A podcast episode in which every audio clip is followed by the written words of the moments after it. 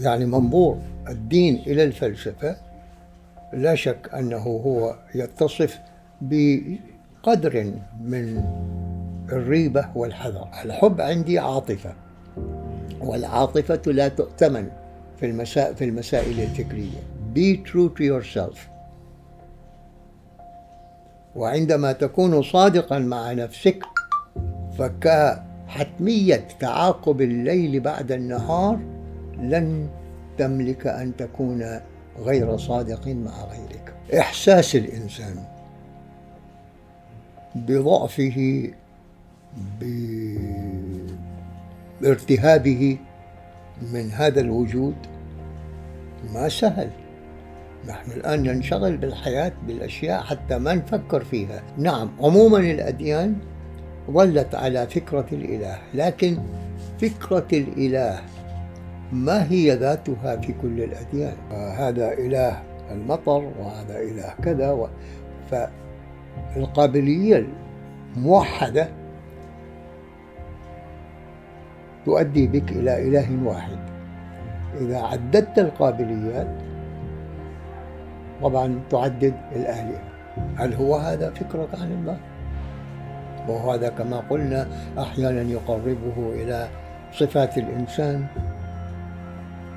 ويعزو له ما هو أيضا من تقلبات في حال الإنسان هل هو هذا الذي؟ ما هو الله الذي أنت تعبره وتمرره ككلمة ولكن ما هو؟ بودكاست جلسة كرك حوار مشترك بين الضيف والهناء يركز معنا واستفيد يا الحبيب يا الحبيب. تابع معنا كل جديد. بودكاست بدون تصنع وتقليد. بودكاست بودكاست. لا لا لا لا لا لا. بودكاست بودكاست. لا لا لا لا لا لا لا. السلام عليكم حلقة جديدة من بودكاست جلسة كرك. واليوم معنا ضيف جدا مميز واللي هو الأستاذ والمفكر صادق جواد. أهلا أستاذنا حياك الله. الله يحييك. آه هذه الحلقة بنتكلم فيها عن ثلاث محاور رئيسية اللي هي فلسفة الأديان الربوبية وبنختم في محور اللي هو آه الإنسانية. لو بغينا نبدأ في المحور الأول اللي هو محور فلسفة الأديان آه نبدأ بسؤال اللي هو ما هي طبيعة الدين؟ وأيضا ما هي طبيعة الفلسفة؟ زين ابتداء يمكن أن نشير أن أهم ما يفارق بين الفلسفة والمنظور الديني عامة كل الأديان هو المرجعية المعرفية الأولى لكل منهما. في الفلسفة المرجعية المعرفية الرئيسة أو الأولى هو العقل.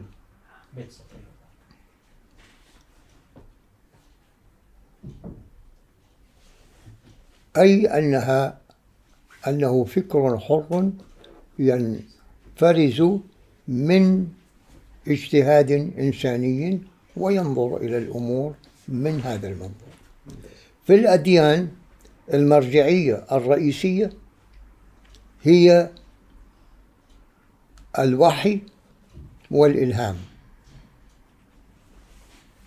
الأديان السماوية أو الإبراهيمية هي تقول بالوحي والأديان الأخرى لا تقول بالوحي تحديدا وإنما تقول بالإلهام. بمعنى أن الأفكار التي أودعت في كتبها المقدسة جاءت ملهمة لهم من الكونية. خليك لسه الله وإلى آخره.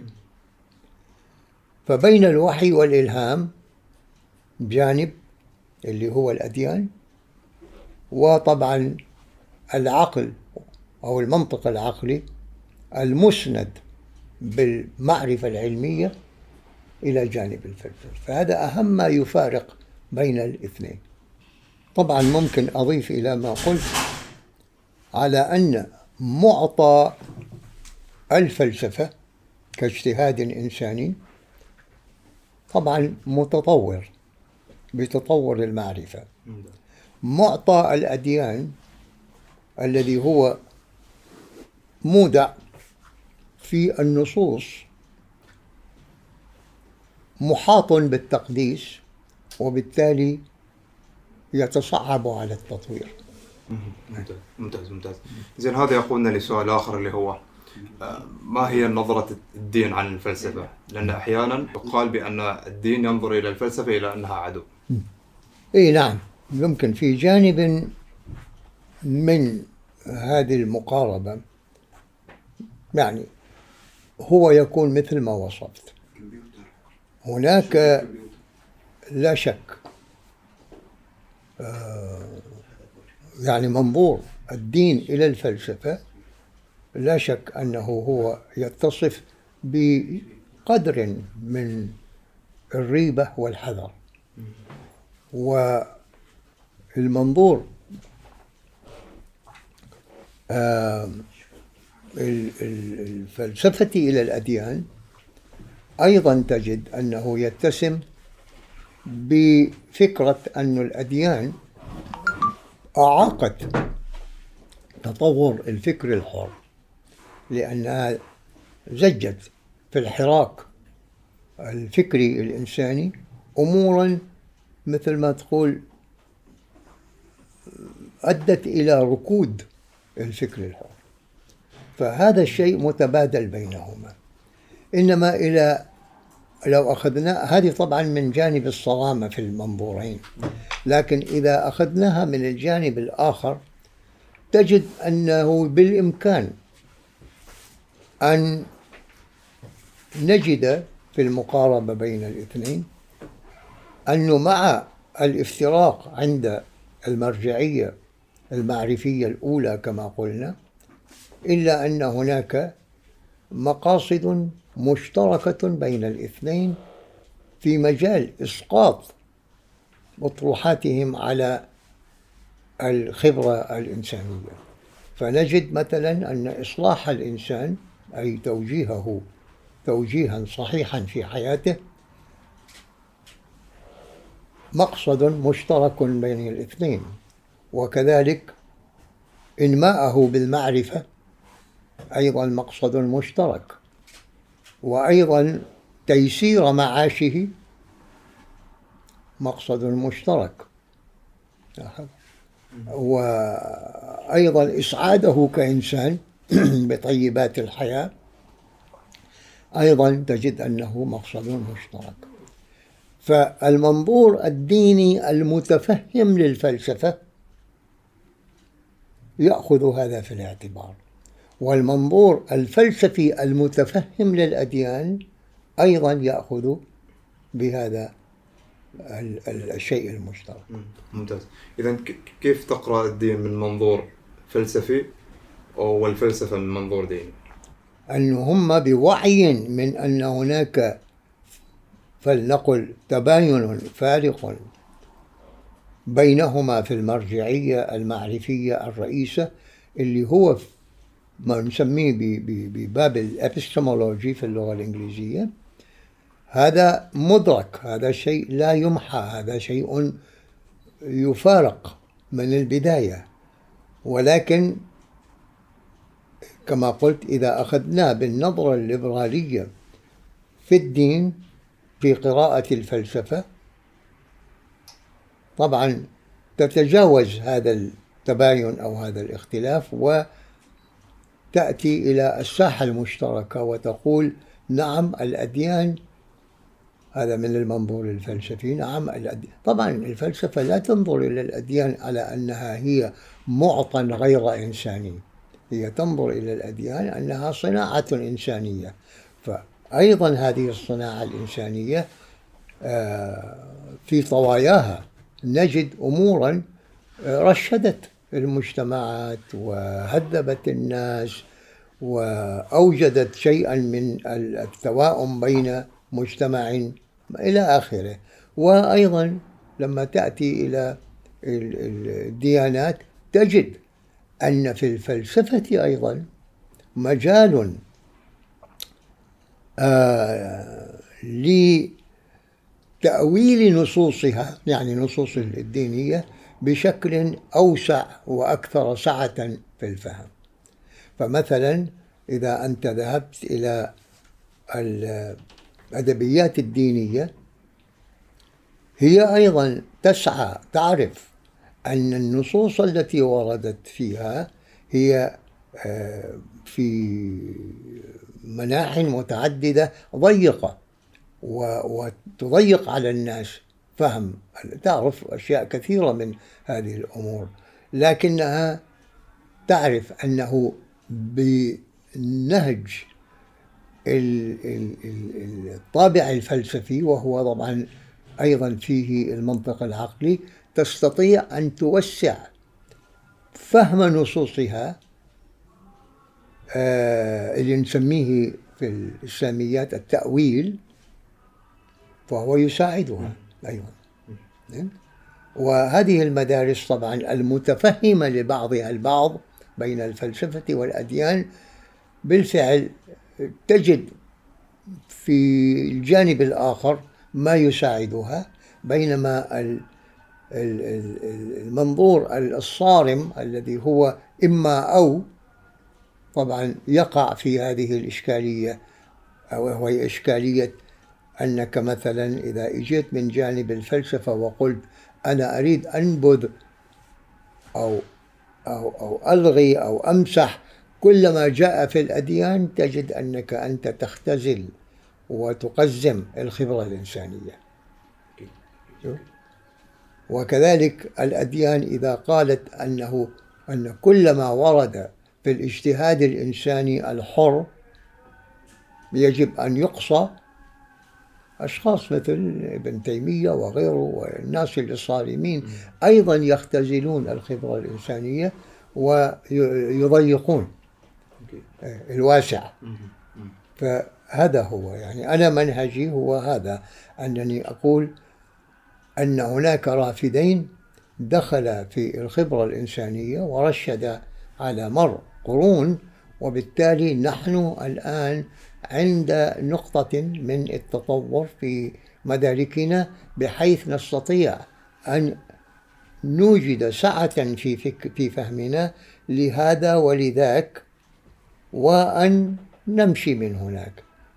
يعني ال ال وأيضا مدرك يعني من المدارك الفكرية أنه عند ارتقاء الفكر كثير من التناقضات التي هي تعترضك ابتداء في تفكيرك في بين الاثنين تذوب وتصبح كما قال ابن عربي في أبياته المشهورة لقد صار قلبي قابلا كل صورة باعتبار أنها كلها مخرجات إنسانية وتحفظون هذه الأبيات يعني صراحة آه، يعني توجز وهي لما يقول لقد صار قلبي قابلا كل صورة فمرعى لغزلان ودير لرهبان.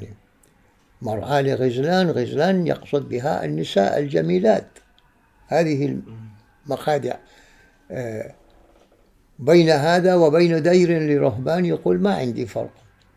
إنسانية آه، تتجلى أمامك في طور وتتجلى أمامك في طور آخر. ثم يقول وبيت لأوثان اللي كانت الكعبة عليه وكعبة طائف فيما بعد. أصبحت ما يطاف بها. أوكي؟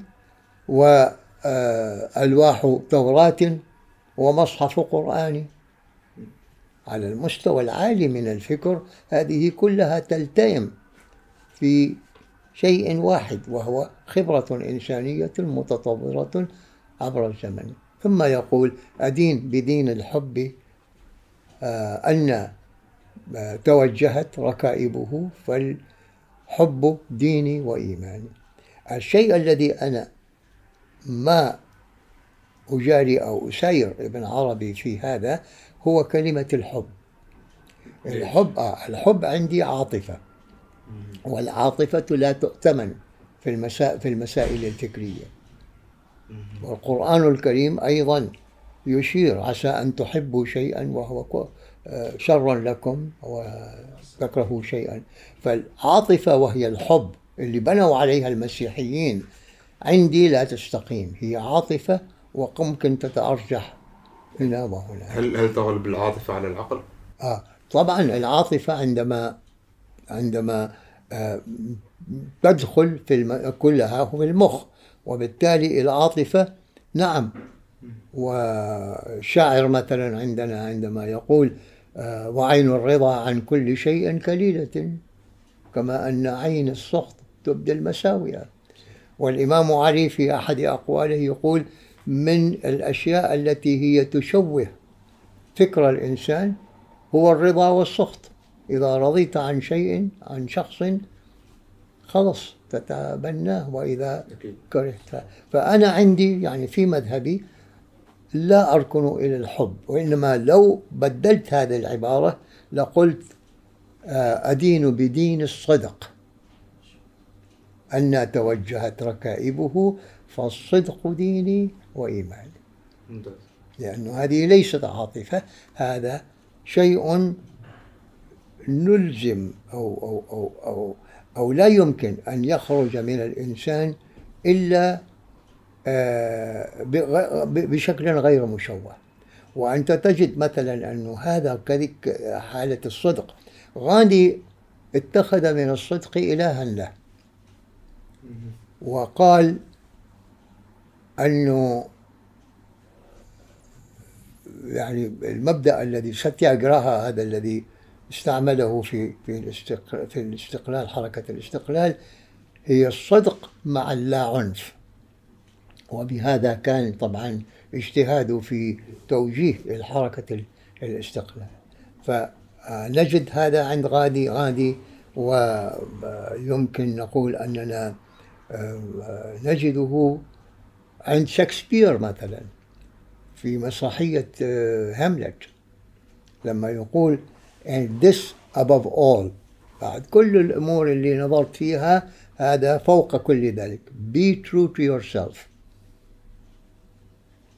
وعندما تكون صادقا مع نفسك فكحتمية تعاقب الليل بعد النهار لن تملك أن تكون غير صادق مع غيرك. نشوف هذا المحور من زاوية أخرى واللي هي آه، مع اختلاف الأديان في اتباع الإله الواحد. أو هناك حالة تسمى بتعدد الإله. هل من الممكن أن نقول أن هنالك ديانات قامت على الغريزة الإنسانية؟ إحساس الإنسان بضعفه بارتهابه من هذا الوجود ما سهل. نحن الآن ننشغل بالحياة بالأشياء حتى ما نفكر فيها ولكن لما تفكر فيها أنت على كوكب وأنت مرهن. كل أنت لست مثل ما تقول خارج عن ما تفرضه السنن الطب... السنن الكونية في حياتك. كل شيء صغير أو كبير هو رهن ما تجري عليه السنن الكونية. ولما ما كان الإنسان يعرف سببية أشياء كثيرة كمثلا سبب المرض.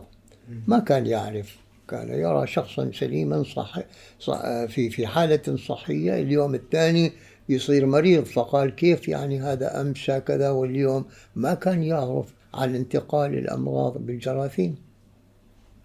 هذا الجيرم ثيوري حديثة العهد طبعا. لاحظ كيف؟ طبعا. ولذلك كلما استعصى عليه شيء زادت في فهمه آه، اضطرب أكثر. يعني آه، وصارت عنده الحاجة على أنه يتمسك بشيء. آه، يطمئنه في هذا الوجود. ومن هنا نشأت الأديان أن الحس الديني نشأ عند الإنسان جدا مبكرا قبل الأديان المنظمة. هو إحساسه أنه هو في مهب الريح فلا بد له من أن يتمسك بشيء أو بفكرة أو أيا كان وهذا الذي تعطيه الاطمئنان والطمأنينة في حياته. وهذا هو منشأ الأديان. ممتاز. وهل كيف لتعدد الأديان؟ أن يساهم مثلا بتعدد الآلهة؟ إيه شوف قضية الإله هي مشتركة في كل الأديان إلا بعضها. كما قلت لكم في البوذية لا انتقل من أن تتمسك بشيء خارج فيك لا استظهر شيئا مستبطنا فيك من قابلية توصلك إلى الحياة الطيبة النيرة إلى آخره. فنعم عموما الأديان ظلت على فكرة الإله لكن فكرة الإله ما هي ذاتها في كل الأديان؟ شوف. مثلا لما تيجي للإسلام تجد على الوجهين موجودة. وجه تقرأه كما تقرأه في القرآن تقربه إلى الإنسان الكبير. وعنده آه، تحول في المزاج هو عنده سخط على الناس هو عنده رضا على الناس إلى آخره.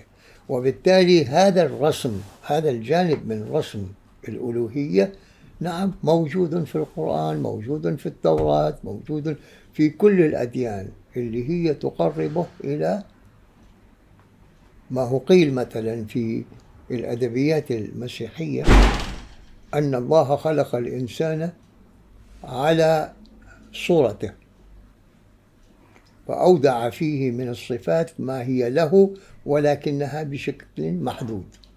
فأودع مثلا فيه الرحمة وهو مطلق الرحمة أودع فيه العدل وهو مطلق العدل وهكذا. والإنسان أيضا عندما تصور الله أودع فيه نفس صفاته ولكن بصورة مطلقة. بشوف التبادل هي الصفات وهي هي. صحيح. هناك فقط ثلاثة أظن أو أربعة من الصفات التي لم يستطع الإنسان أن يتشاركها مع الذات الإلهية وهي الإطلاق. فالإنسان في كل أحواله نسبي أوكي؟ وعندك الصمدية وهو أن الإنسان ككل الكائنات نباتية جمادية تجد أنه في تحول دائم. بينما الله صمد أي بمعنى لا يعتريه تغيير من أي نوع. وأيضا ال الإطلاق والصمدية والمهم في كل الصفات التي انفينيتي مثلا أو eternity أو يعني ما لا ما لا يعتريه ما يعتري الإنسان. فالمهم أنه تخيل الإنسان عن الذات الإلهية في الإسلام إلى جانب الصورة التي قلت أنها هي تقربه من صفات الإنسان هناك جانب آخر في الإسلام الذي تنزهه تنزيها مطلقا. فلما نقرأ في القرآن ليس كمثله شيء خلص أنت إيش تصور؟ ما هو هذا؟ وفي إلهيات توحيديات منها خطبة للإمام علي أيضا إذا قرأتها بدقة تجد أنه بالفعل يمشي ويسير في التنزيه لحدود ما ما كنا يعني. أنا لما قرأت الواقع وجدت أنه هذا هذه المدارك اللطيفة جدا.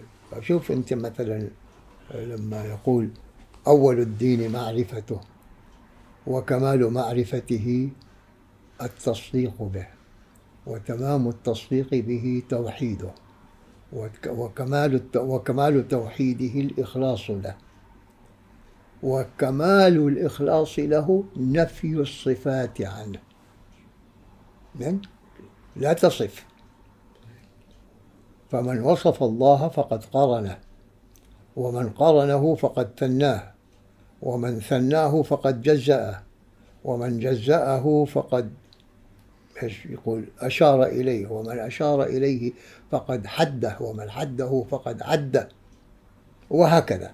فتجد أنه يبعد الذات الإلهية عن أي شيء يخطر على بالك وهذا أنت تجده أيضا في الفكر الصيني تجده في الفكر الهندي الهندوسي ويقول لك ذاك ولكن لا يقول في صفة ذاك. أما في النهج الإسلامي والقرآن هو الأصل فيه حتى ما وردت قضية الصفات وإنما وجدت وجدت المعرفة بالله في أسماء الله. فالاسم والمسمى شيء واحد بينما الصفة والموصوف ليس شيئا واحدا. أكيد أكيد أكيد. زين هذا يقودنا لتساؤل اللي هو آه، إيش هي القراءة المثلى للقراءة الفلسفية المثلى لإختلاف الأديان؟ اختلاف الأديان هو اختلاف البيئة التي تنشأ فيها الثقافات التي تنشأ فيها ابتداء لكل مجتمع ثقافة صغير كبير قرية بلدة إلى آخره. لا تخلو جماعة من ثقافة لها. تروح في الهيمالاياز البعيدة بتشوف أيضا ثقافة موجودة. صحيح. فالأصل في المدرك المشترك الإنساني هي الثقافة. الثقافة عندما تبلغ نضجا يمكن في حالات تولد دين. والدين معناه لغة عندنا وحتى في اللغة الإنجليزية هو ما تلتزم به التزاما يعني كاملا شاملا صارما. هذا الذي تدين به بمعنى أنك أنت تلزم نفسك به تماما. فالثقافة عندما تنضج لمستوى معين تولد دينا وهذا الدين هو أيضا يأتي بتشريعات وبتنظيمات وإلى آخره ينظم الثقافة بشكل أكثر آه، فلنقل تحديدا مما كانت هي ثقافة هكذا ولكن الدين لا يأتي وينظم هذه الثقافة في أطر جديدة كانت. والدين أيضا عندما أيضا يتوسع وتتوفر فيه المعرفة عند ذلك يتحول أو يولد حضارة. وهذه المراحل الثلاثة من ثقافة إلى دين إلى حضارة. فاليوم مثلا لما تنظر أنت إلى الإسلام هو ليس دينا فقط هو حضارة. وهذه الحضارة فيها مسيحيين وفيها غير المسلمين وتجد أنها هي بالفعل أيضا الإسلام أيضا مر بهذه يعني في القرون الأولى قرن نهاية القرن الأول والثاني والثالث والرابع والخامس. هذه النهضة المعرفية التي نشأت في الإسلام بالفعل تجد أنها كانت هي عامل التحول تحول الإسلام من دين محض إلى حضارة تصطحب الدين التي نشأت منه. ما أن تكلمنا عن الإسلام آه ما مدى تمازج الإسلام مع الفلسفة. في الإسلام نبعت مساقات فلسفية وتعرف أنه بين المسلمين عندك فلاسفة مشهورين يعني ابتداء بالكندي اللي كان من أصل عربي والفلاسفة الآخرين اللي إجوا واللي هم اشتهروا أيضا ومنهم الفرس بالدرجة الأولى. فتجد مثلا الرازي أو تشوف مثلا ابن سينا أو والآخرين بالفعل أوجدوا الفلسفة وذهبوا في أمور ما ورائيات كثير ولكن الفلسفة الإسلامية نشأت في دائرة الدين يعني ما تحررت أو ما انفصلت عن المسلمات الدينية. صحيح. أوجدت المسلمات الدينية أوجدت لها تأويلات معينة ولكنها ما تخلت عن المسلمات الأولى. فمثلا لما تروح لابن سينا أو تروح عند الرازي هؤلاء عندهم أفكار. ولكن في النهاية فلسفتهم تظل في إطار الدين. المسلمات الدينية. أكيد أكيد أكيد.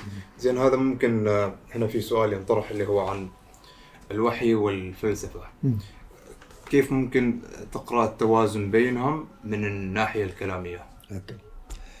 شوف هذه الأمور لما واحد يبحثها آه، كما يقال لازم ترجع إلى كنه اللفظ الذي تستعمله.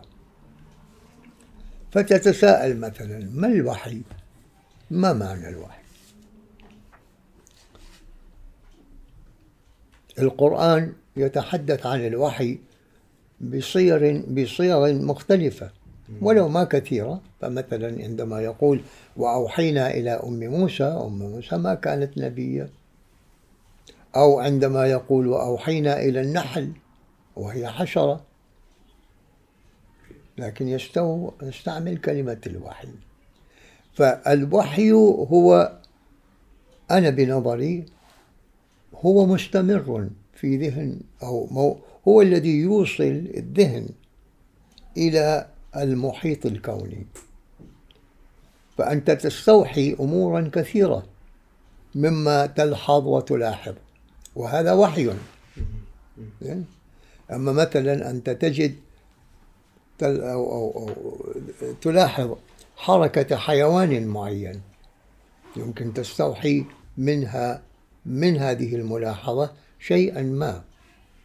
وهذه عملية الوحي بالشكل ال- اللي جاءت بالنسبة للأنبياء. طبعا تعرف الاستركشرز هذه تختلف. فمثلا تجد أن الوحي بمعنى ملك ينزل بشيء من فوق إلى تحت وإلى آخره. هذه طبعا بناءات دينية؟ لكن الوحي بمعناه العام. هو أنت ابن هذا الوجود وتعيش في هذا الوجود وتحيط بك ويحيط بك فأنت بالضرورة تستوحي من هذا الذي تلحظه وتلاحظه في الخارج. لا يمكن تكون عندك أي فكرة ما تكون أنت بالفعل استوحيتها من الخارج. وبالتالي أنا هذيك المرة لما نصرة قالت هل انقطع الوحي أو الصلة بين السماء والأرض؟ لا ما تنقطع. ما تنقطع. نحن نعيش في عالم في وجود نحن جزء منه. فمثلا لما تقول تعرف أنا ربيت قطط هنا عندنا لفترة وكنت ألاحظ عليها.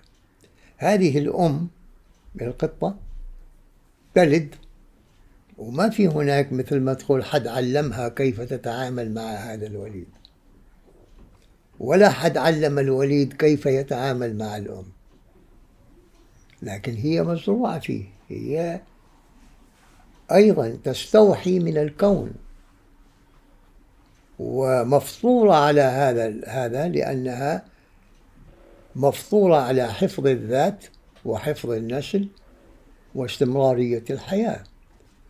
فنعم الوحي بالمعنى المحدد الذي جاء في الأديان خصوصا الأديان الإبراهيمية. شيء ولكن الوحي بالمعنى العام.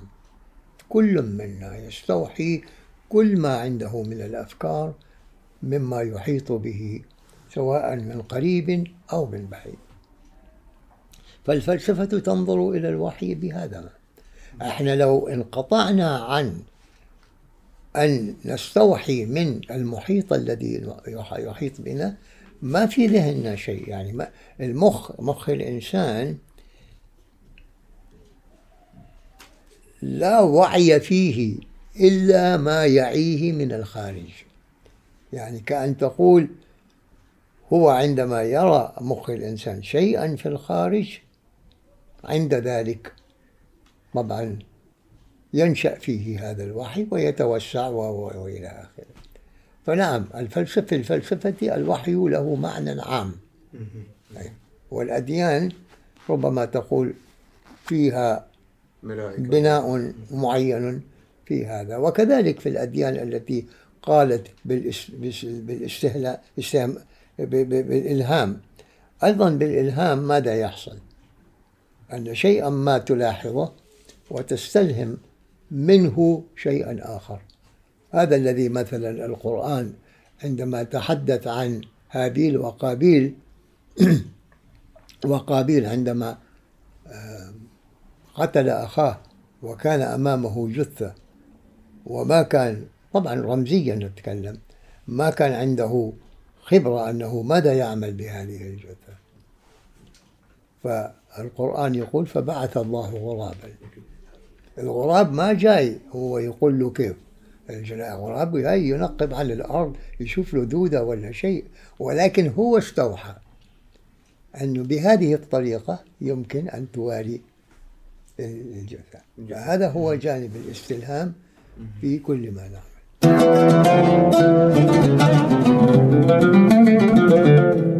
ونرجع بعد فاصل قصير. آه الآن بندخل في اللي هو محور الربوبية.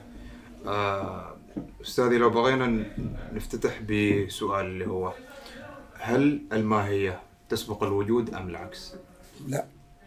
الوجود قبل الماهية.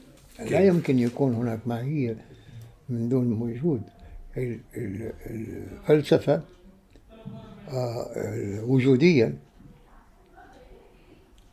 انبنت على هذا أن الوجود يسبق الماهية.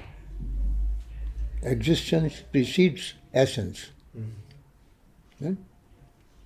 وأنا باستطراد هذا أقول yes existence precedes essence و essence precedes identity ممتاز ممتاز ممتاز زين آه هذا يقودنا للسؤال اللي هو آه بين التوحيد والربوبية وتعدد الآلهة إيش هي دلالة الوجود؟ شوف الألوهية معناه أنت تفترض ذاتا تفترض وجود ذات تمتلك كل مقادير المسيرة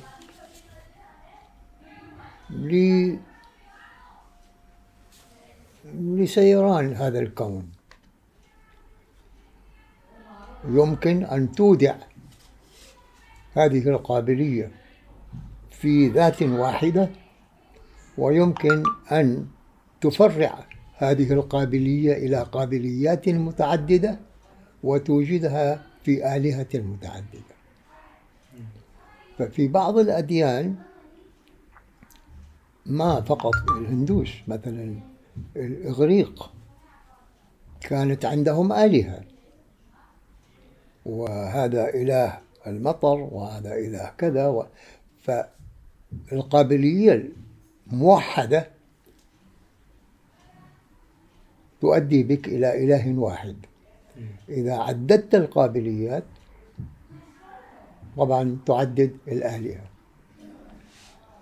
وهناك من نظر وقال زين نلاحظ نحن في طبعا هو في عالم الإنسان. في عالم الطبيعة لا يوجد خير وشر. في عالم الإنسان هناك خير وشر. وهذا الذي قال من قال man is measure of all things. ما كذا إذا هذا بارد ولا هذا حار نسبة إلى ماذا؟ إلى لمسك له. أكيد. أوكي؟ وكل شيء هكذا. في ذاته ليس هناك فرق بين المتناقضات. لكن لما تأتي للإنسان هو اللي يوجد أنه هذا ينفعني هذا ما ينفعني وبالتالي هو يصنف الأمور بهذه الطريقة.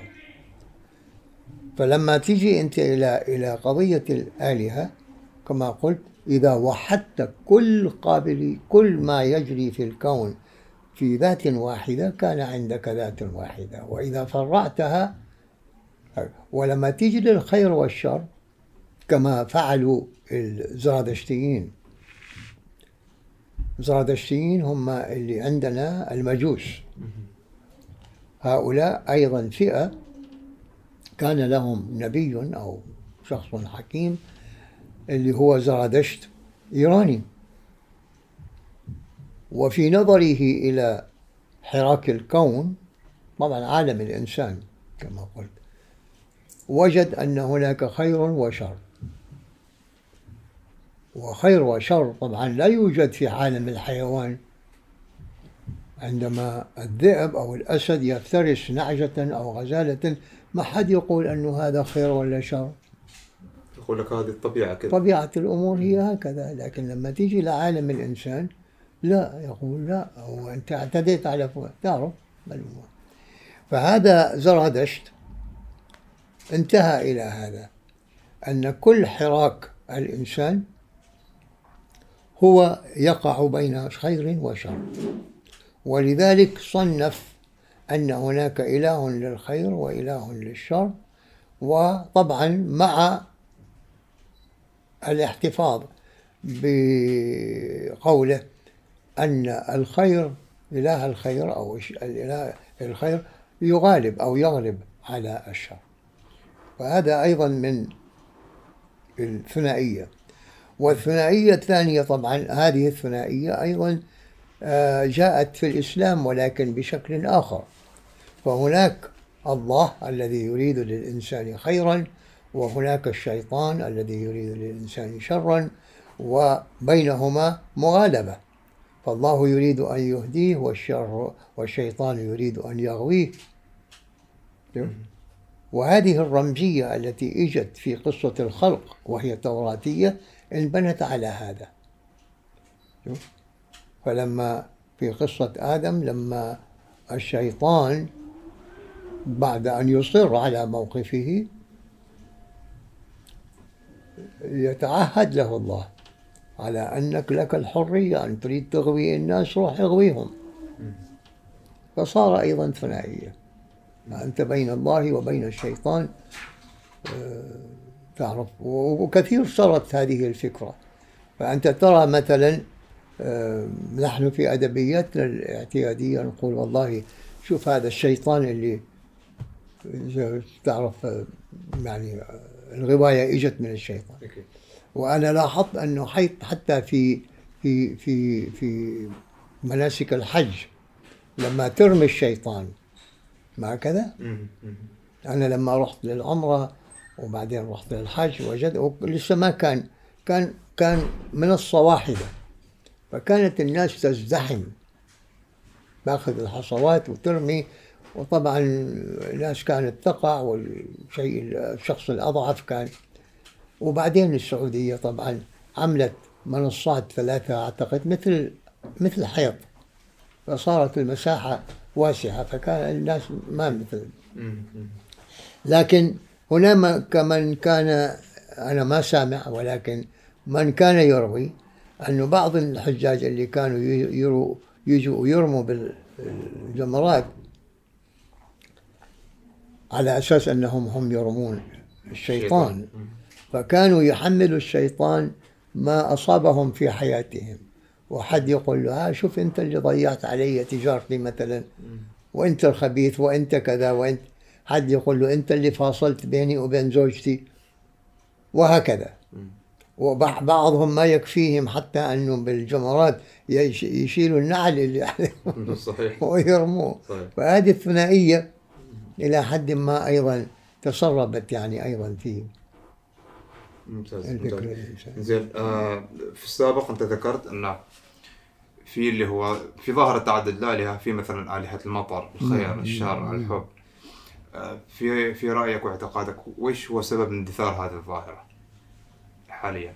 من من من من, من الإنسان الإنسان كما قلت لك لما نظر بشكل تعددي إلى ظواهر الطبيعة وأولى كل ظاهرة سلطة بل نقول وهذا كان عند الإغريق أيضا لا بالضبط إيه إيه. وتجد أنه إله الجمال وإله القبح وإله كذا وإله. فهذه من ذهن الإنسان. كل هو إذا فكر تعدديا هكذا يكون. وإذا فكر توحيديا يقول لا كل شيء هو يعزو- يعزوه إلى ذات إلهية واحدة. في في كان مصطلح يت- يتكرر اللي هو الإله الأكبر بالنسبة لهم اللي هو زيوس. إيش علاقته هذا فيهم؟ هل هو كان مظلة لهذه التعددات أو آه كيف؟ هذا هيراركي تحصل. شوف كما بين الناس نحن أيضا في مجتمعنا بنقول هذا وزير هذا كذا كذا لين ما نوصل للسلطان. الهرميه عربية. إسلامية يعني عربية و- والآخرين أيضا. فهذه أيضا تحصل بالآلهة. هم لما نصبوا الآلهة أيضا صار عندهم أيهما أكبر. فلما قال إبراهيم لما قال ولو من حطم الأصنام قال كبيرهم. وهبل اللي كان في, في الإسلام أنه هو كان يعني الإله. هذه كلها إنسانية. كما تصور الإنسان هذا الكون اليوم نحن فارقنا ذاك العهد؟ وماذا نحن عندنا؟ اليوم عندنا ثلاث أبعاد اللي في الفكر ال- ال- المتطور. عندنا أننا اعتمدنا المعرفة العلمية المنب- المنبثقة من الاجتهاد الإنساني. كثير من الناس لما يريدوا يختزلوا العلمانية يقولوا فصل بين الدين والدولة. لا هي ما هذا؟ هذا أحد آه، أبعادها. إنما إذا تريد أن تعرف العلمانية بمعنى اعتماد الاجتهاد الإنساني أوكي المستقل وتقويم أمورك وتدبيرها بهذا الاجتهاد. فالعلمانية هي هذا. فنحن الآن آه، ما في شك ارتبطنا بالمعرفة العلمية التي هي تنفرز عن الاجتهاد الإنساني. والمعرفة العلمية طبعا من من من من من سماتها الأصلية أنها لا تدعي الاحتكار. أنت عالم تقوم بنوع من البحث ويصير عندك مثل ما تقول تجلي لظاهرة ما في الطبيعة تنشرها وآخرين من نظرائك ينظرون إليها وإما يعتمدوها ما يعتمدوها فهناك شيء من عملية استقرار المعارف العلمية بمرور الوقت. الشيء الثاني أننا أيضا وهذا من عصر ال- عصر التنوير. عصر التنوير كان جزء منه معرفة علمية اللي بدأت بكوبرنيكوس وما بعد ذلك كابلر وغاليليو إلى نيوتن معرفة علمية محضة. والشق الثاني منه كان اللي انتهى إلى enlightenment اللي هي التنوير أنه هناك في ذات الإنسان في في في كينونة الإنسان ملكة في المخ نسميها الريزن. اللي نسميها بالعربي لما نترجمها نترجمها بالمنطق العقلي. المنطق العقلي ريزن.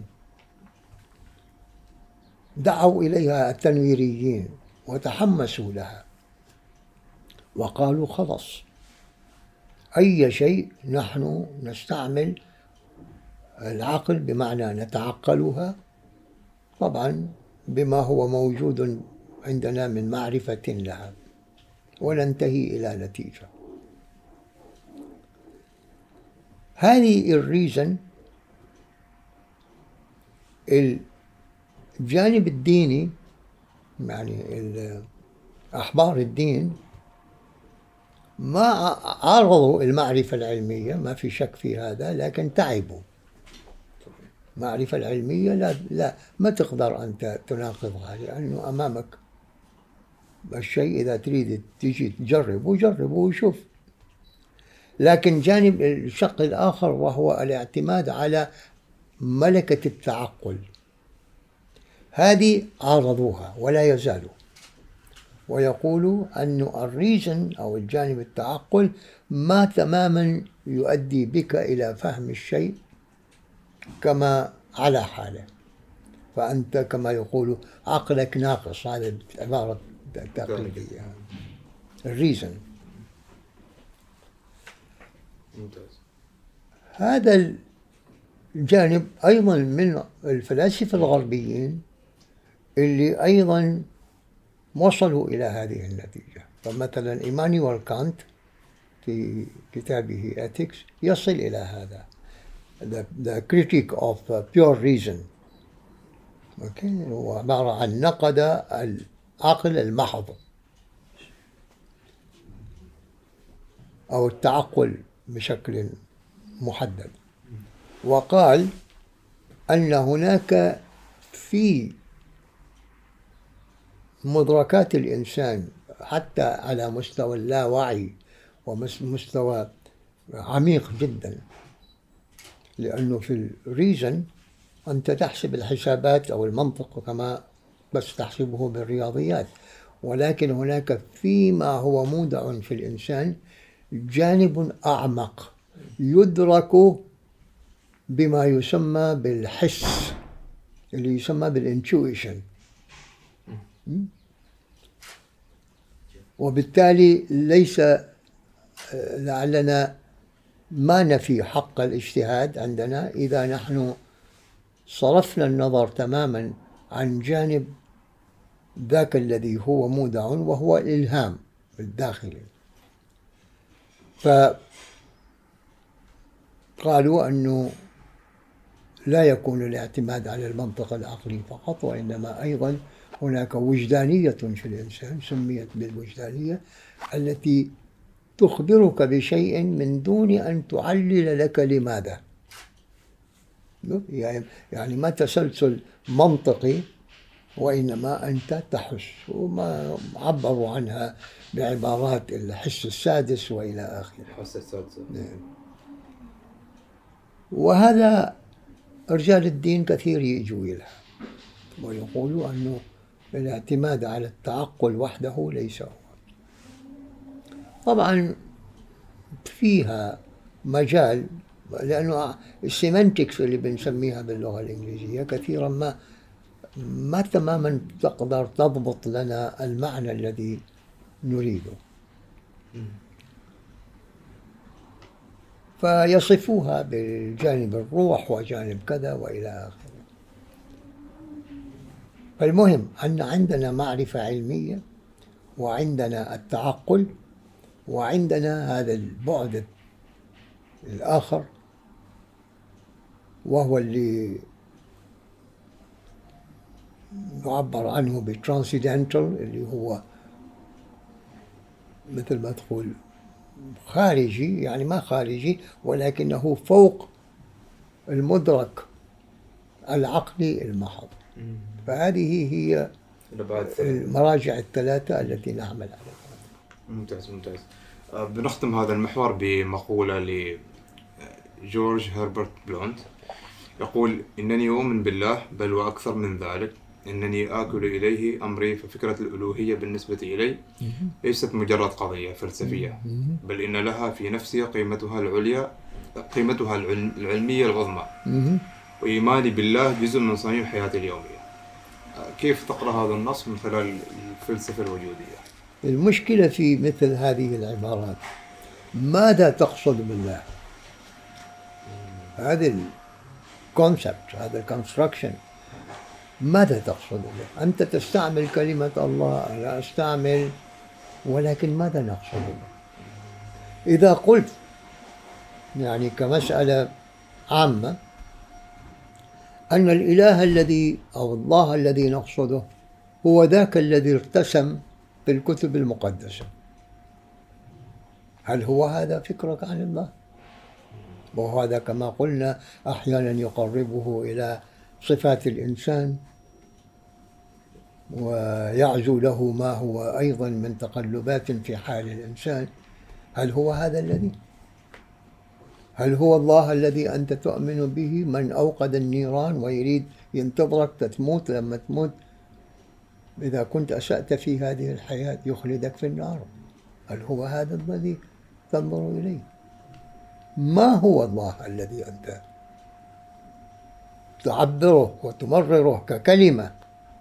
ولكن ما هو؟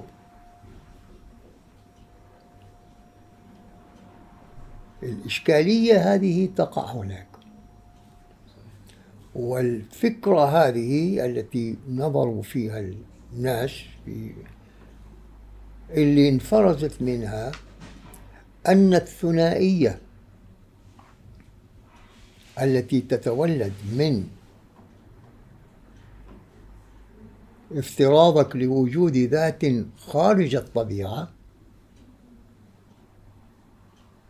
وما هو في الطبيعة يعني بمعنى آخر إذا أنت قسمت الوجود إلى وجوه إلى وجود إلهي وآخر وجود طبيعي ألزم كذلك أن توجد علاقة بين الاثنين. فإذا كان هذا الشخص يقول أنه أنا أؤمن بالله لا كان السؤال زين أي إله؟ أو صف أو أرسم أو قل شيء. ومن هنا تجد أنه عند هذا السؤال تتفرع. الأجوبة فما نقدر نقول أنه ماذا تقصد به. وهذه المسألة العرفانيين وخصوصا منهم من هم تصدروا العرفان ما حلوها إلا بفكرة وحدة الوجود. لما أبطلوا هذه الثنائية وقالوا بوحدة الوجود هنا انتهت مهمتك في أن توجد علاقة بين اثنين وإنما هو شيء واحد. وعند ابن عربي الذي طبعا هو controversial عند الناس منهم من يكفر منهم كذا إلى آخره ولكن له جملة أنا بنظري يعني تكون منتهى القول في وحدة الوجود. وطبعا أوخذ على هذا لما قال سبحان الذي أظهر الأشياء كلها وهو عينها. شوف أبطل الثنائية. هذه هي وحدة الوجود. هذه هي وحدة ممتاز. أظهر الأشياء كلها وهو عينها. وفي اللغة لما نستعمل العين بمعنى الذات. ما مثلها ما متشابه معها عينها. من؟ قوله هذا ولذلك هو كفر بهذه الطريقة أنه أبطل ثنائية الوجود. وذهب إلى القول بأن هناك وحدة وجود سواء فكرت بالله أو بغير ذلك إلى إلى إلى آخره. لكن لا تخرج عن دائرة ما هو موجود.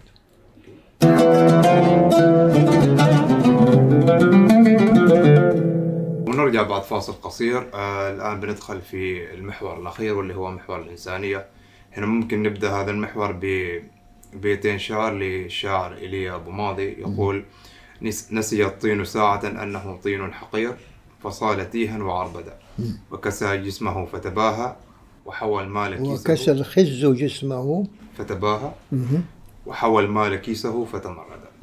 هنا ممكن سؤال ينطرح اللي هو كيف ممكن للإنسان أنه يتجنب الانحرافات عند التفكير؟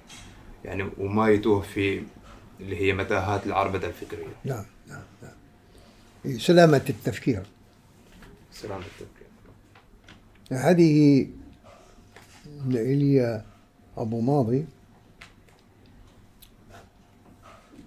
بديعة تعتبر من من الأبيات اللي توفق فيها. فأنت لما تقرأه اقرأوا بهذه الصورة. نسي الطين أنه طين حقير فصال طيها وعربد وكسى الخز جسمه فتباهى وحوى المال كيسه فتمرد. يعني جزم في الأخير. ممتاز ممتاز يا أخي لا تمل بوجهك عني ما أنا فحمة ولا أنت فرقد. ولقلبي كما لقلبك آمال حسان فإنه غير جلمد. وطبعا يمشي في هذا. إيه. إيه. فسؤالك أنه كيف يكون سلامة التفكير؟ بالضبط. نعم.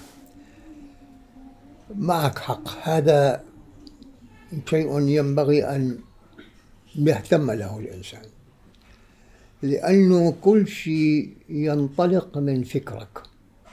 كما تفكر ذاك هو عالمك. والأفكار في بعض تصنيفاتها يقال أولا أنت تخرج عن قضية القلب والعاطفة والأشياء هذه. دماغك هو الذي يتحصل فيه فكرك. فأنت أحيانا بالفعل تجد أنك تتورط في أفكار سامة. الأفكار السامة هي تلك التي بالفعل تنحدر بنا إلى الأسفل. ومنها مثلا الحسد البغض الكراهية انتقام من الآخر الجشع الخوف هذه كلها من الأفكار السامة لا تفتح لها مجالا في تفكيرك. إطلاقا وإلا هي ستنحدر بك إلى الأسفل. هناك ما بعد الأفكار السامة عندك أفكار سلبية وهي أفكار تنطلق منها في التعامل مع الآخر. فلو مثلا لما تنطلق من فكر سلبي عندما تلتقي بشخص يغلب عليك سوء الظن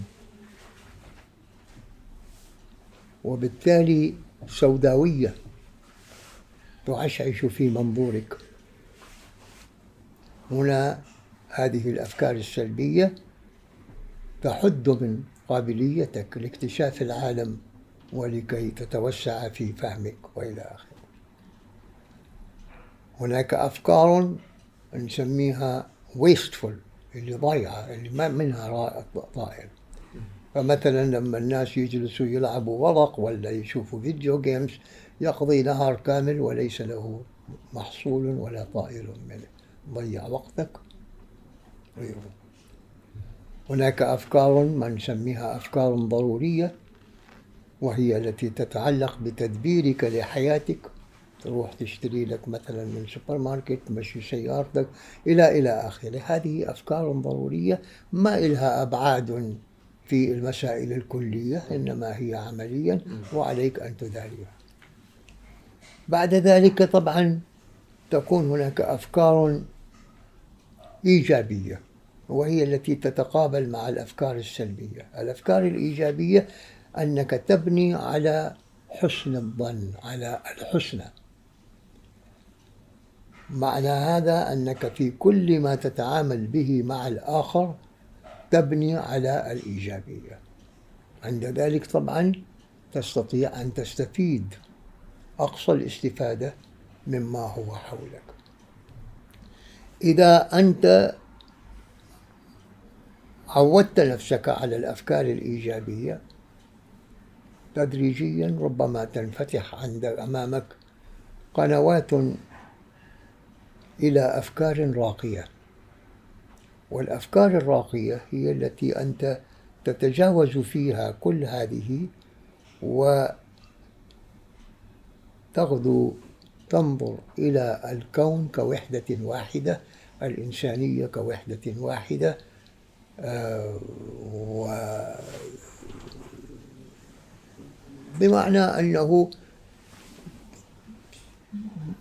أنك أنك تدخل في عالم تنتهي عندك التناقضات. وترى كل أمور موصولة بأمور أخرى. فالفكر الراقي الواقع اللي أنا كتبتها في جملة مرة وقلت لكي يتحصل الفكر يعني الارتقاء في الفكر الراقي لابد للفكر أن يتحرر أولا من كل ما هو يثقله إلى الداخل إلى, إلى, إلى الأسفل. وقلت الفكر عندما يتحرر أو الفكر في تحرره لا يلبث. لا الفكر في ارتقائه لا يلبث أن يتحرر فيتسع فيسمو والآخر هو أن يسمو يعني يأخذ بمعارج النبل والصفات أو الخصائص اللي هي متاحة للإنسان.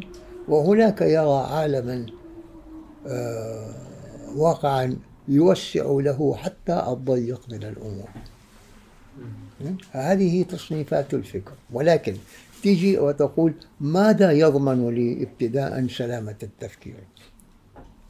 أنا أفكر في كل شيء.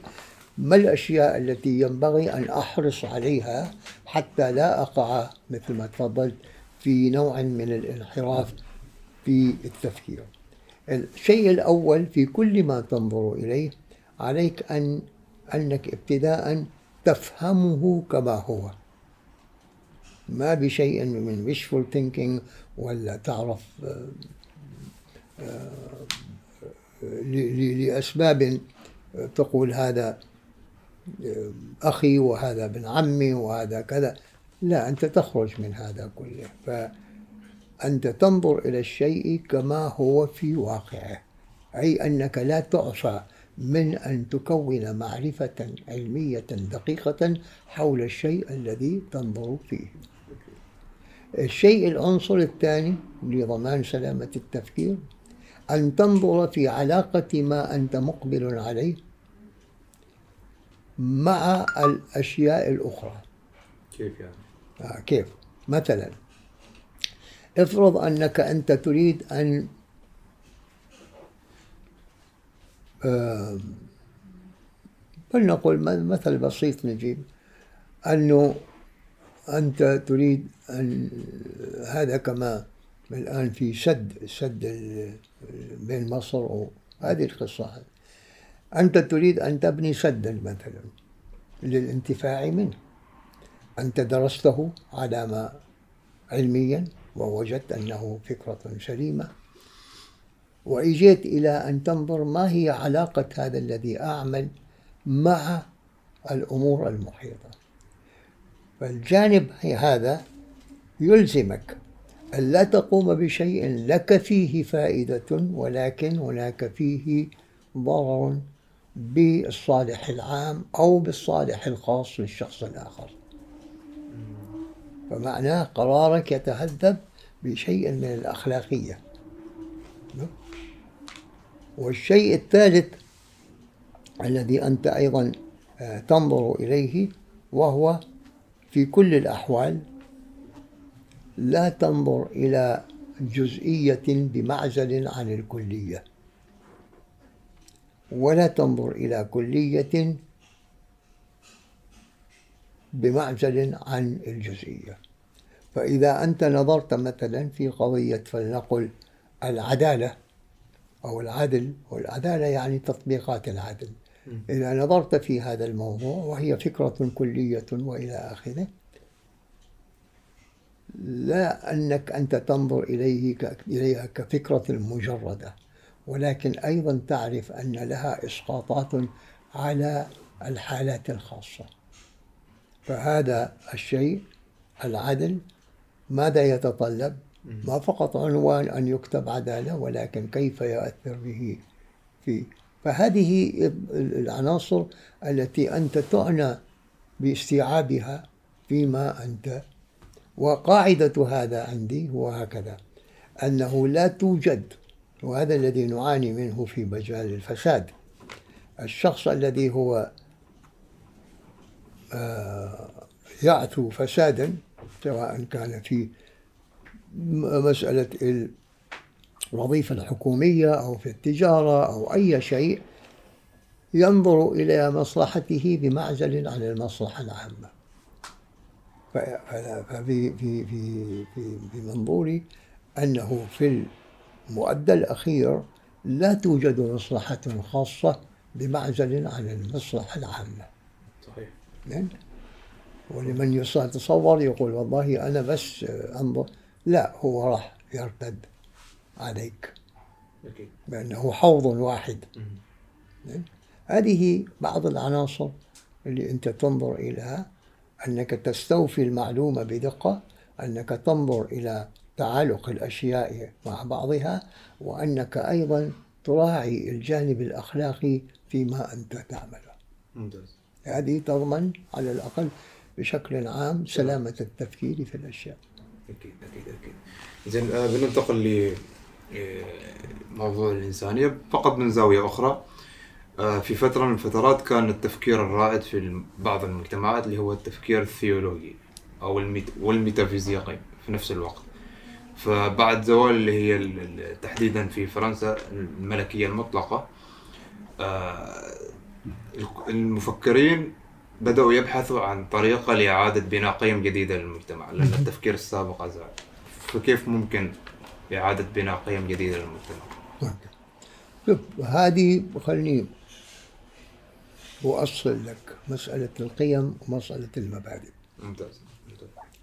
المبادئ هي هي في كل مكان كل زمان كل بيئة أي مجتمع الذي هو يرسي وضعه وبناءه على هذه المبادئ طبعا تكون له يعني يكون له جانب جانب الفلاح في هذا. وتقول ما هي المبادئ؟ ما هي؟ كيف نشخص أن فكرة ما هي مبدأ؟ مبدأ بمعنى ما ينطلق منه ابتداء أي شيء آخر. عندنا ما إجت هذه الكلمة في الأدبيات الإسلامية وكنا نتعامل مع كلمة الأصل. مبدأ إجت عندنا لاحقا. المبدأ من شروطه عندما تريد أن تقول هذه فكرة مبدئية أو ليست أولا أنها تكون إنسانية وليست مناطقية ولا قومية. أوكي؟ فإذا نظرت مثلا إلى العدل أيا كان في اليابان ولا هنا ولا في أي مكان هي فكرة إنسانية تستقيم بها المجتمعات المبدأ أيضا فيه أنه مدرك بديهيا عند الإنسان فما يحتاج فيه احتجاج نعدل ولا ما نعدل. أن يكون قابلا للتطبيق وليس مثل ما تقول آه، هكذا ضبابيا وكما قلنا أنه يكون صالح لكل زمان ومكان وبيئة وإلى آخره. هذه الفكرة إذا لم إذا إذا استطعت أنك تشخصها بهذه المعايير تكون مبدأ وهذه المبادئ هي كأن تقول مدركة فطريا في ذهن الإنسان. يعني قد يتنكر لها ولكن لا يستطيع أن ينكرها.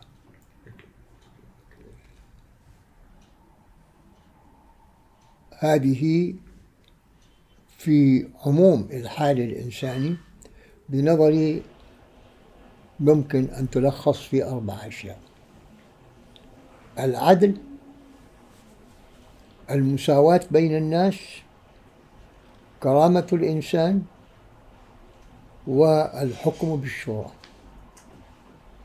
إسلاميا هذه أيضا المبادئ التي أقرت في القرآن بتأصيل في القرآن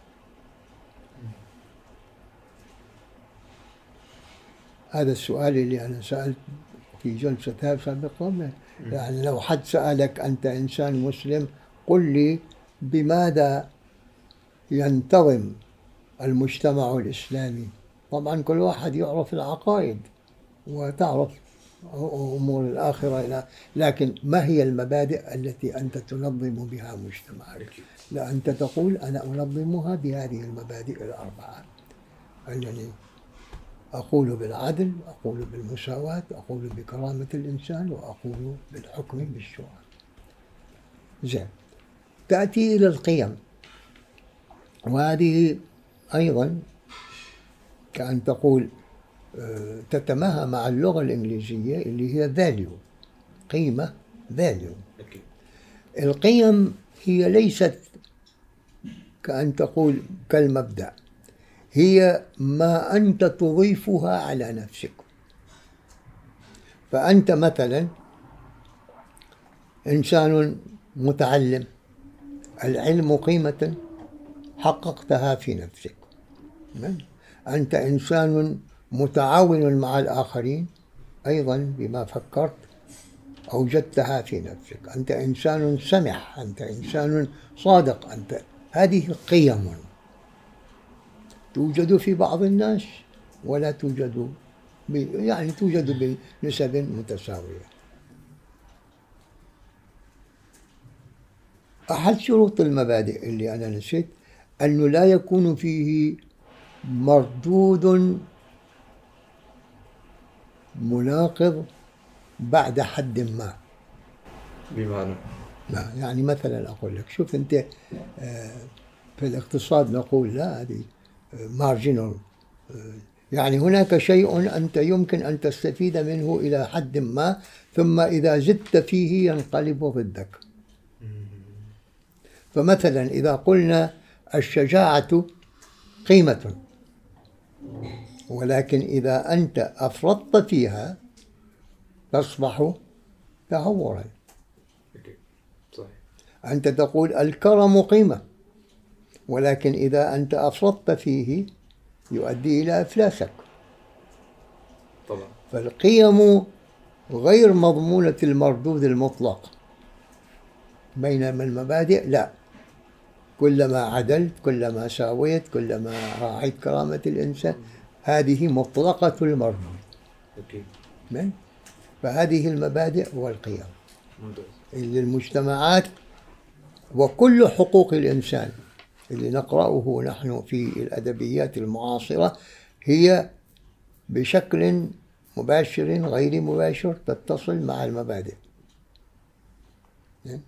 صحيح وبالتالي أيضا إشكالية مثلا عند في الإسلام بين الأحكام وبين المبادئ.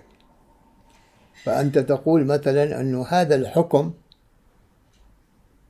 انظر مثلا خذ أنت مثلا الميراث في القرآن للذكر مثل حظ الأنثيين. جاء هذا التشريع وهو حكم بمعنى فكرة إجرائية لتنظيم الأمور لكن القصد منها العدالة. لأن الرجل كان مكلفا بكل الإنفاق وإلى آخره. المرأة لم يكن لها نصيب في جلب المورد فكان الرجل إذا يحظى بأن يعطى ضعفها لأن عليه مسؤوليات. فالمبدأ هو هو العدالة. لما تيجي لهذا العصر تقول طب هل من العدالة أنها تكون نصف؟ ما هي لما تريد مثلا تدخل الجامعة هل الجامعة تأخذ منها نصف الرسوم؟ هل لما تشتري سيارة صاحب السيارة يريد منها نصفها؟ هل تتبضع لما في السوبر ماركت يحسبه إلى نصف؟ هي تماما. هل إذا توفى الرجل قبلها يعني وإذا هو إذا عجز ألا تجد أنها هي التي تقيم تقوم بكفالة فإذا أصبح الآن ليس كما كان. فمع بقاء المبدأ هو مبدأ العدل إنما إجرائية تحقيق هذا المبدأ اللي هو في الحكم هي التي تغيرت. وهي في هذا بحث كثير الآن يزيد أكثر أن الذي نعنى بها هي المبادئ وفي تحقيقات المبادئ تطبيقاتها نجتهد. وكلما كان الحكم الذي نجتهد وطبعا الآن في التشريع في البرلمانات وإلى آخره هو هذا. لا أحد يخاصمك في المبدأ. إنما قد لا يتفق معك في تطبيقه وهذا طبعا قابل للنقاش. صحيح صحيح صحيح. آه، أستاذ آه، صادق جواد آه، رسالة أخيرة لمتابعين البرنامج والله شوف في الحياة أمور عديدة تغريك ويمكن أن تذهب وراءها وتحققها وتصرف عليها وقتك وإلى آخره. ولكن فيما رأيت أن أحسن نصيب يمكن الإنسان يحظى به في هذه الحياة هي ابتداء صحة البدن لأنه إذا شغلت في بدنك لا تستطيع أن يعني تحد قابليتك فتماما تكون مراعي لهذا الشيء. ما تأخذه وكأنه جيفن خلاص أنا لا. الجسم جسم الإنسان معرض. وبالتالي كن بوعي آه، كن واعيا لضرورة صيانتك صيانة نفسك جسميا. هذه من الأمور الأولى لأن الحياة هي مرتهنة على هذا البدء الشيء الثاني وفر نصيبك من المعرفة.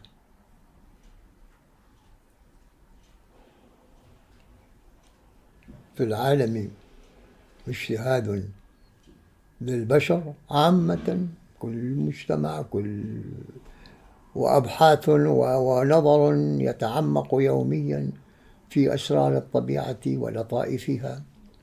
خذ نصيبك منها لكي تتوسع في مداركك حول طبيعة هذا الوجود وما يتحكم في مجريات الأمور في الطبيعة. طبعا الأبواب متعددة تعرف التخصصات وإلى آخره ولكن إلى جانب ما تمتلك من تخصص في حقل ما أيضا عرض, فكر عرض فكرك في عموم المعرفة. اليوم نحن نستعمل كلمة العلم أكثرا بترجمة الساينس. والمعرفة بترجمة knowledge. فإلى جانب المعرفة العلمية المعرفة كنولج أيضا يكون لك نصيب فيها. والشيء الثالث الواقع هي الاستقامة في الحياة. لأنه تعرف أحيانا المجتمعات تربي أجيالها خصوصا عندنا هذا حصل في الخمسين أربعين خمسين سنة. أن الجيل الجديد تربى على الاستزادة من متاع الدنيا. يعني تعرف بيت أكبر سيارة وكذا وكذا إلى آخره. ويبدو لي أنه يعني الإيحاء كما نقول الواحد الإيحاء كان دائما كن شاطر. لا الشطارة لا تغني. عن الاستقامة. وكن حريصا على أن تكون بالفعل إنسانا سويا مستقيما فيما تعمل. ونجد مثلا أن في القرآن الكريم خطاب للنبي استقم كما أمرت. أوكي؟ هذا الإعوجاج هذا الانحراف قد يغريك تغريك بعض أمور الدنيا على أن تخرج. لكن كن حريصا على أن تكون إنسانا مستقيما. والآية تقول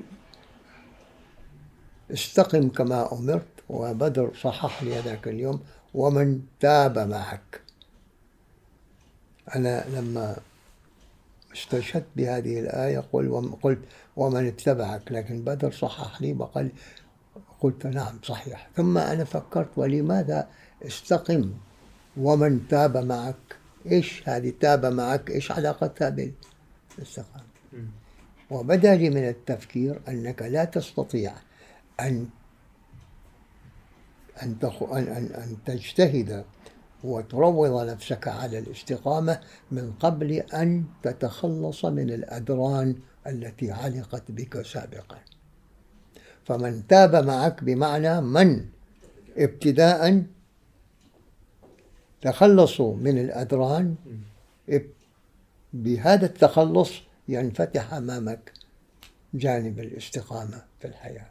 فهي أمور إذن تعنى ببدنك تعنى بنصيبك من المعرفة وأنت لك كم سنة في هذه الحياة.